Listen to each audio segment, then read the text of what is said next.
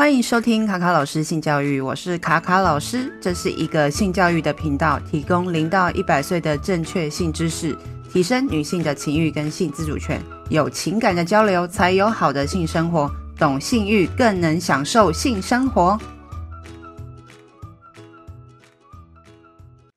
博物馆、展览馆或是美术馆等等的，都是一个非常好的方式，让孩子用不同的角度。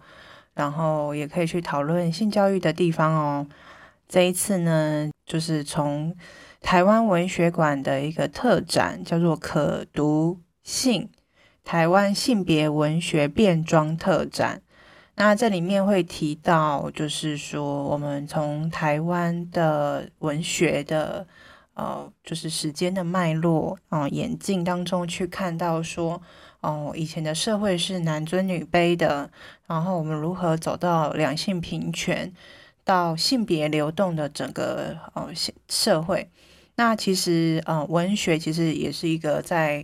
记录啊、呃、不同时代的生活背景，那甚至呃也把一些社会现象去揭露一些人生活上最。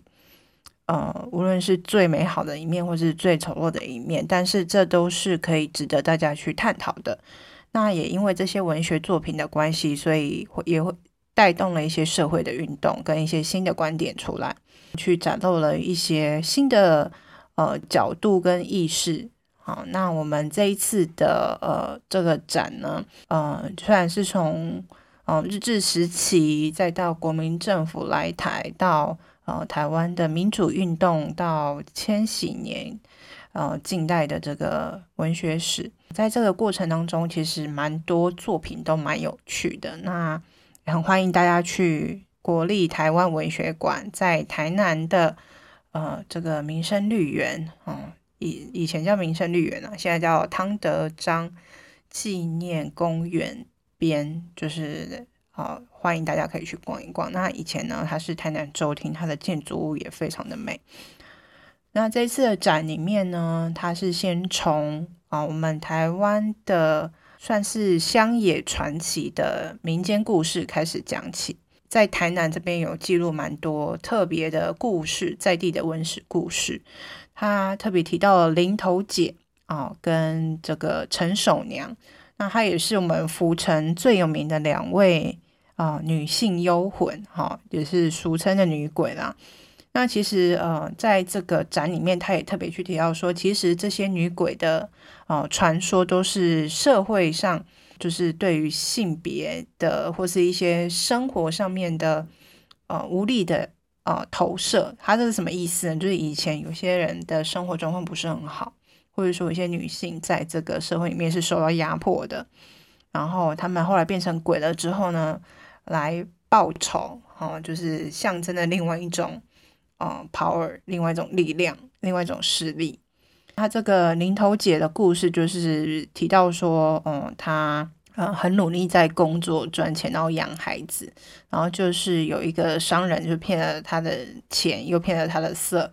后来他呃，就是那个有一个商人就说他呃要回去泉州，然后再呃就是再回来，然后把他的钱带走之后，就发现哎过了好几年，然后他都没回来，然后他就很生气，然后就哦、就是就是自杀了。然后后来他的阴魂就是飘魂在，就是飘飘落在他就是自杀的那个零头树上面，所以大家就叫他零头姐。然后后来就是他的鬼故事，就是说他后来半夜的时候有一个卖。那个粽子的小贩，然后去跟他买，哦，他在看的时候可能是真的钱啊。后来，哦，过一阵子一看，说，哎，奇怪，怎么会有就是冥纸这样子？然后就吓到了，然后后来就后来就开始流传这种乡野故事传说。那当然，林头杰的故事也被改编成电影，然后类似的故事也有被哦，就是也有被改造过，可能各式各样的这种，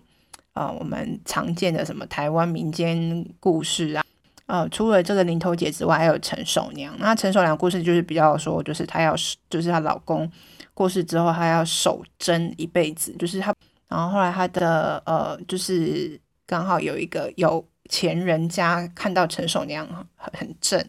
然后就买通了她婆婆跟她小姑，就说：“哎，那想要娶这个陈守娘，那陈守娘就是为了要保住她的贞洁，她因为她觉得她嫁的可能是呃她的已经过世的老公哈，所以她不想要再去改嫁，她就自杀。后来就是她就成为了那个厉鬼，然后就是到了晚上之后就会开始大闹府城啊什么等等之类的。后来房间就有人。”请了广泽尊王跟观音的神明出来跟他谈判，然后大家就答应了陈寿娘的要求，然后并且帮他的牌位，好，就是放在孔庙的结孝祠。那大家下次来孔庙，好，我们的全台首学这个地方玩的时候，可以去接孝祠看一下，真的有他的牌位在里面哦，陈守娘。好，那其实看完这边的故事之后，其实他。这边要去讲的是说，为什么就是其实也蛮蛮有趣的一个现象，就是我为什么我们想象中在我们的一般的电影里面，尤其是恐怖片，然后鬼片里面，通常是女鬼比较恐怖。好，因为我在 IG 上也有做一个调查，就是大家看过的鬼片当中，你觉得女鬼比较可怕，还是啊、男鬼比较可怕？哈，大家都是投女鬼，好，女鬼很恐怖，所以法力高强的厉鬼都是女生的，而在生前的时候，大部分就是最没有力量跟最没有呃说话权的，就是女生。可是她在死后，她的法力无边，然后很厉害。我觉得这也是一个蛮奇妙的一种很很冲突吧。就是说，为什么是在她已经死后的世界里面，她才可以发挥她真正的厉害的东西？可是我觉得一部分是有点。像妖魔化吧，就是有点像我们中文字里面的“妖”是一个女字旁，然后再一个是妖兽的“妖”嘛。我觉得把女性，就是她死后的那个鬼，也有一部分是妖魔化，所以我觉得就是还蛮值得大家去探讨的哈。女鬼比较恐怖这件事情。那在进入日治时期，除了这种乡野传说之外，其实还有一群人是专门在创作汉诗。哦，就是写汉字的诗词的女作家。那其中有一位我觉得蛮特别、蛮敬佩的一个人，叫蔡芷婵。然后她终身不嫁，然后她开立了一个叫平泉轩的一个算私私塾吧。就是他也曾经在雾峰林家这边担任家教。然后他的诗作里面有很非常哦，在那个年代我觉得是算是非常强烈的男女平权的诉求。那还有是。日治时期里面就是台湾女权的一个典范啦，因为他的有一有一首诗的内容，我觉得他讲的就是非常的，嗯，我觉得还蛮敬佩他，就是念给大家听看看，叫做《燕听至落是钗群》，然后这边就讲的意思就是说，啊，非常痛恨大家都在讲说我们的女生啊，钗群就是讲女生，就是让女生是志气弱啊什么。就是没志气啊的一群女性，然后呢，他就说发愤攻书齐出群，就是希望他发愤图强，然后念书，然后希望能够在这个群体里面就是出头这样子。然后再来就是不怕养亲为白首，这边的意思就是他白手起家，然后他不怕就是工作去养他的双亲，他可以做到这件事情。再来就提到说，终身继业神耕耘，就是说他的这一辈子都可以靠自己教课啊、讲课来啊、呃、维持他的生计。然后他也做到这件事情，就是去教书谋生，然后奉养他的双亲。然后他也终身没有嫁这样子。我觉得她在那个时代，我觉得算是一个非常厉害的女性哎，就是可能很多人都很难想象吧，就是你就是嫁给人一个人。就是嫁随便嫁个人家，然后就是在夫家里面就是相夫教子就好了。可是他做的这件事情，就是他努力念书，然后自己工作，甚至奉养父母亲，然后也不结婚。我觉得他的在那个时代里面，应该大家都觉得她是个很奇怪的女性吧。然后呢，在那个时代里面，有些人也开始讲一些自由恋爱的故事，然后也被社会批评说这是淫邪的言论哈。自由恋爱的作品居然被说是淫邪言言论，其实我觉得也看到时代在改变的一些痕迹。就是我们可能这一代觉得自由恋爱是一个非常非常基本的一个很很自然而然的一件事情吧。可是，在很久以前是很难想象，甚至是一个很奇怪的言论。可能以前的人就结婚都是哦家长决定啊等等之类的。然后再来呢，就是有一位呃台湾的少女，哈、哦，叫做黄凤姿，她是在日治时期的时候获得就是日本文部省荐就是推荐的一位作家，而且她是从十二岁哦，就是我们的小六的年纪就开始创作她的书，开始出版。然后她第一本书叫《七娘妈生》，就是有点我们台湾府城这边的一个很有名的做十六岁的文化嘛，因为我们从小都是啊、都会拜这个七娘妈，就是来保佑我们长大。然后到了十六岁的时候，也要祭拜七娘妈的保佑啊。然后说我现在已经满十六岁了，等等的。他就是也在讲就是在地文化的部分。然后后面他也就是做了很多其他新的创作。所以我觉得还蛮敬佩，在那个时代里面，十二岁就可以自己写书。然后再来呢，就是在一九四九年之后呢，就是很多呃国民政府那边从中国大陆那边带了很多的有些女性作家，就是也一起来台湾了嘛。那这些就是呃女性的创作的作家们，他们在这边也成立一个台湾省中国妇女写作协会。那其实有蛮多很厉害的作家，好，我就挑几个我蛮喜欢的来分享好了。其中一位作家叫张秀雅，那那时候他翻译了 Virginia Woolf 的作品，他就提到说，假如你就是女生的你要写小说和诗的话，你一定要有哦每个月固定五百英镑的收入，然后再加上有一间可以上锁门的房子，那自己。这这个呃作品叫做《自己的屋子》，那他是在一九七三年的时候翻译 Virginia Woolf 一九二八年的文章。其实张秀雅她自己的真实人生也是蛮值得分享，就是说她来台湾之后啊，她就跟丈夫分居了，然后在大学教书，独自养育儿女，也算是一个蛮就是实践女性经济独立，然后。啊、去追求自己梦想的一位创作者。那在一九六零年代，很多女性主义者就是啊、也跟随了张秀雅的这一个这一句很经典的翻译，就是啊、要有自己的房间。他的意思除了是自己的空间以外，还有自己的经济能力。那再来的话，还有另外一位呃作家叫林海音。那他的经历很丰富，就是联合报副刊的主编啊，也是纯文学出版社的创办人。那因为他在呃这个他的呃就是提携了很多的文坛的后辈，所以大家就尊称他为林先生。那我看到林先生的时候，我就想说，哦，我这个就是很爱去讨论有关于性别跟文字上面的一些哦、就是就是想法啦。然后我就看到“先生”两个字的时候，就想到说，哦，我们一般讲中文的时候，“先生”可能都是讲男性嘛。那他这边又在称呼他为男性，我就觉得说这是蛮奇妙的。然后虽然说他是一位女性作家里面蛮就是具代表性的人，然后我能够理解说“先生”是一种尊称啊，因为以日文来看的话，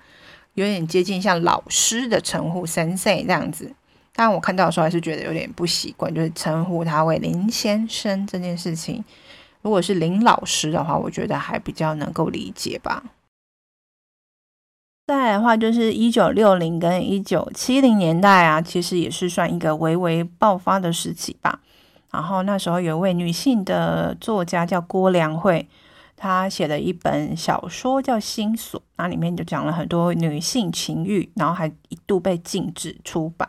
那另外就是林怀民也曾经发表了《安德烈记得的冬天》，里面也讨论到了一些同性恋的情节。那最具代表性的当然就是白先勇的《镊子》，然后后来其实公司也有翻拍成呃影集这样子。那也是谈到了说男同志的情感跟家庭矛盾。然后其实，在那时候已经开始有很多不同的关于性别啊的一些新的创作作品出来了。那再来呢，一九七四年的时候，吕秀莲她也写了一本新女性主义，它里面很经典的一句话，叫做“先做人，再做女人”，啊、蛮有启发性的一句话。那再就是在美丽岛事件、民主啊，还有性别的议题，大家都开始啊、做了很多的，就是社会上的冲击，然后很多人开始在一起这些呃社会议题的部分。在那个时候也蛮多人开始去挑战，就是说关于社会上对于女性的哦，就是比较不平等的地方。那在社会事件当中也蛮多具代表性的哦事件发生，例如说一九九三年邓邓如雯的杀父案，那也推动了家庭暴力防治法，也成为我们也成为了亚洲第一个有家暴防治法跟民法的国家哦。除了这些事件之外，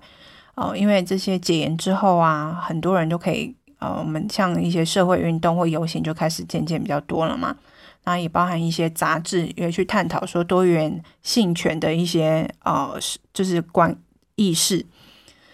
那再来呢，就是呃，曾经呃有一场就是反性骚扰大游行的呃活动当中啊，呃，有一位呃很有名的呃教授叫何春蕊，也是一位女性。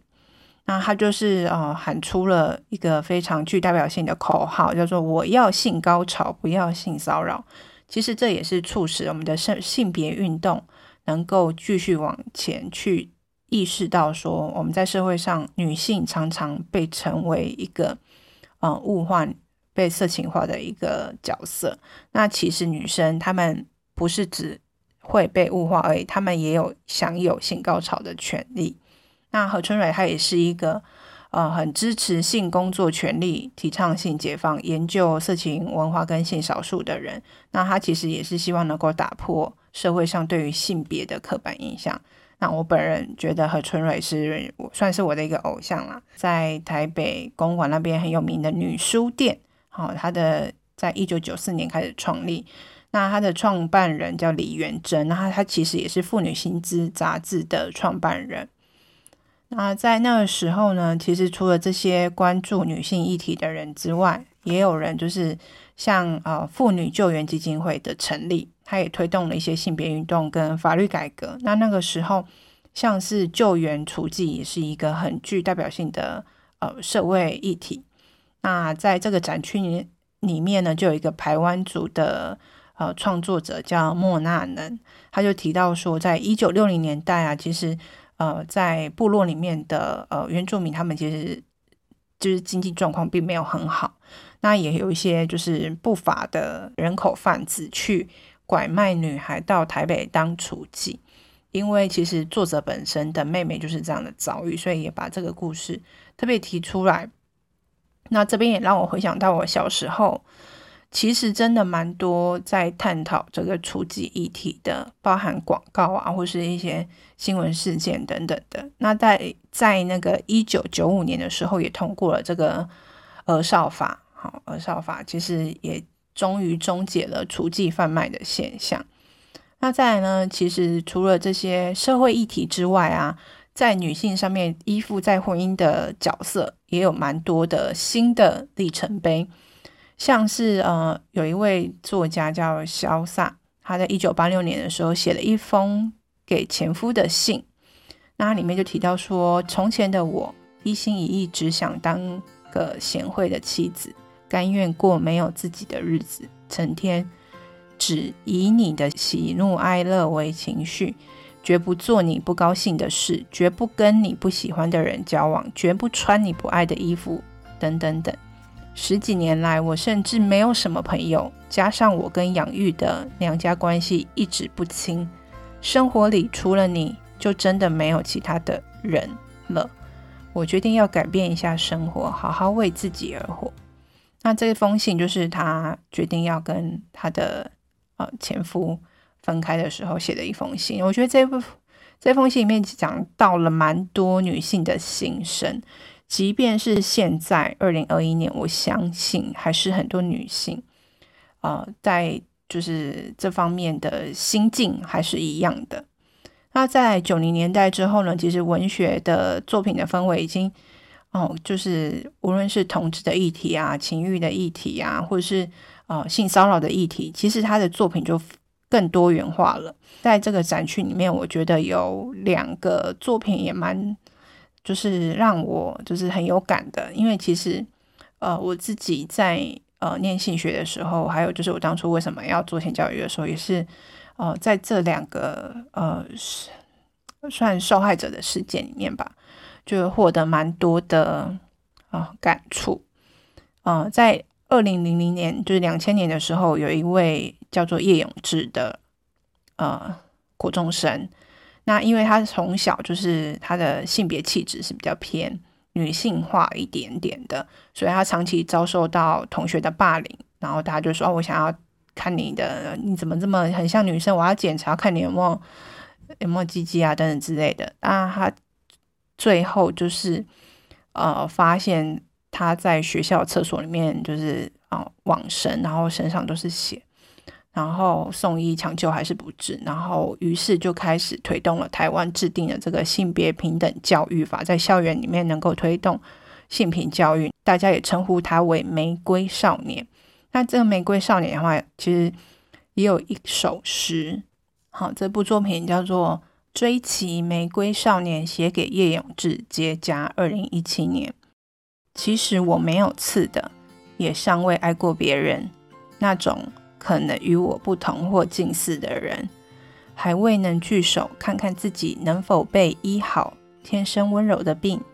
让别人愿意拥抱，并且明白他们不会受伤。只是这下子也无关紧要了。我留下一片花瓣，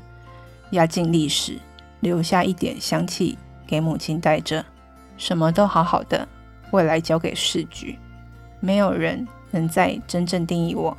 我若是天空，也要是清澈的天空；我若成大海，也要是波透的晴朗。我若是爱人，也要爱自己想爱的人。其实真的蛮令人心碎的，因为我其实有看一些纪录片访问叶永志的妈妈，然后我就觉得还蛮难过的。好，那其实除了讲这个。有点像是校园霸凌的议题之外，哦、其实还有一部分就是现在呃，我们社会上很多家长都很关注的一个议题，呃，就是呃，关于性侵这件事情。那其实呃，我们在台湾的很多的性侵的呃这些案例里面发现，哦、其实大部分的受害者有七到八成都是近亲或是熟识的人所为，所以就是有这些熟人性侵的这个状况。在这个熟人信息里面，其实有包含了关系跟权力的一些议题啦。那在这一集当中，当然没办法细细的讲。那这边有一个作品也是很值得跟大家分享，叫是二零一七年林奕涵的房思琪的初恋乐园。那我当初会想要投入性教育，也是因为林奕涵的事件。那我觉得这个作品真的非常经典的原因，是因为它。他要去深刻的，不是去讨论说这个加害者这件事情而已，而是让大家要去思考说家庭的性教育这件事情。其实我觉得，无论孩子在学校的成绩好与坏，哈，家长的社经地位，或者家里面啊，这个家长是否饱读诗书啊等等之类的，这都跟性教育没有关系，性教育的程度没有关系。因为在这本书里面有提到说，他妈妈。跟他讲，我们家没有性教育，性教育是给需要性的人，还蛮可怕的一句话。大部分人的家里应该都是都不会跟孩子讨论性教育。然后，如果讲到跟一些女性有关的事情，就是一些批评女女性不检点啊，女生要矜持啊，要小心啊等等之类的。在这个过程当中，其实有时候孩子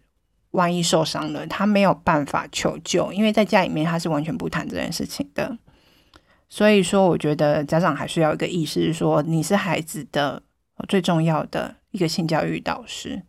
我们时不时就要跟孩子们聊一聊关于性的一些事情。好，那最后呢，要跟大家分享一下这个展览的时间。好，可读性台湾性别文学变装特展，从。二零二一年四月一号已经一段时间，因为中间可能遇到疫情，根本就不知道它已经开始了。它会到二零二二年，就是明年的二月二十八号。然后它的展览的地点在国立台湾文学馆的展览室 C，然后也可以线上看哦。所以我也会分享链接在我的脸书跟 IG 上。那再来呢，我很喜欢它这个展览里面的一句引言。他就提到说，变装就是打破性别的传统束缚，每个人都可以有自由选择自己的人生，走自己的路，穿自己喜爱的衣裳，爱自己爱的人，而变装如同情欲，更是流动而多元的。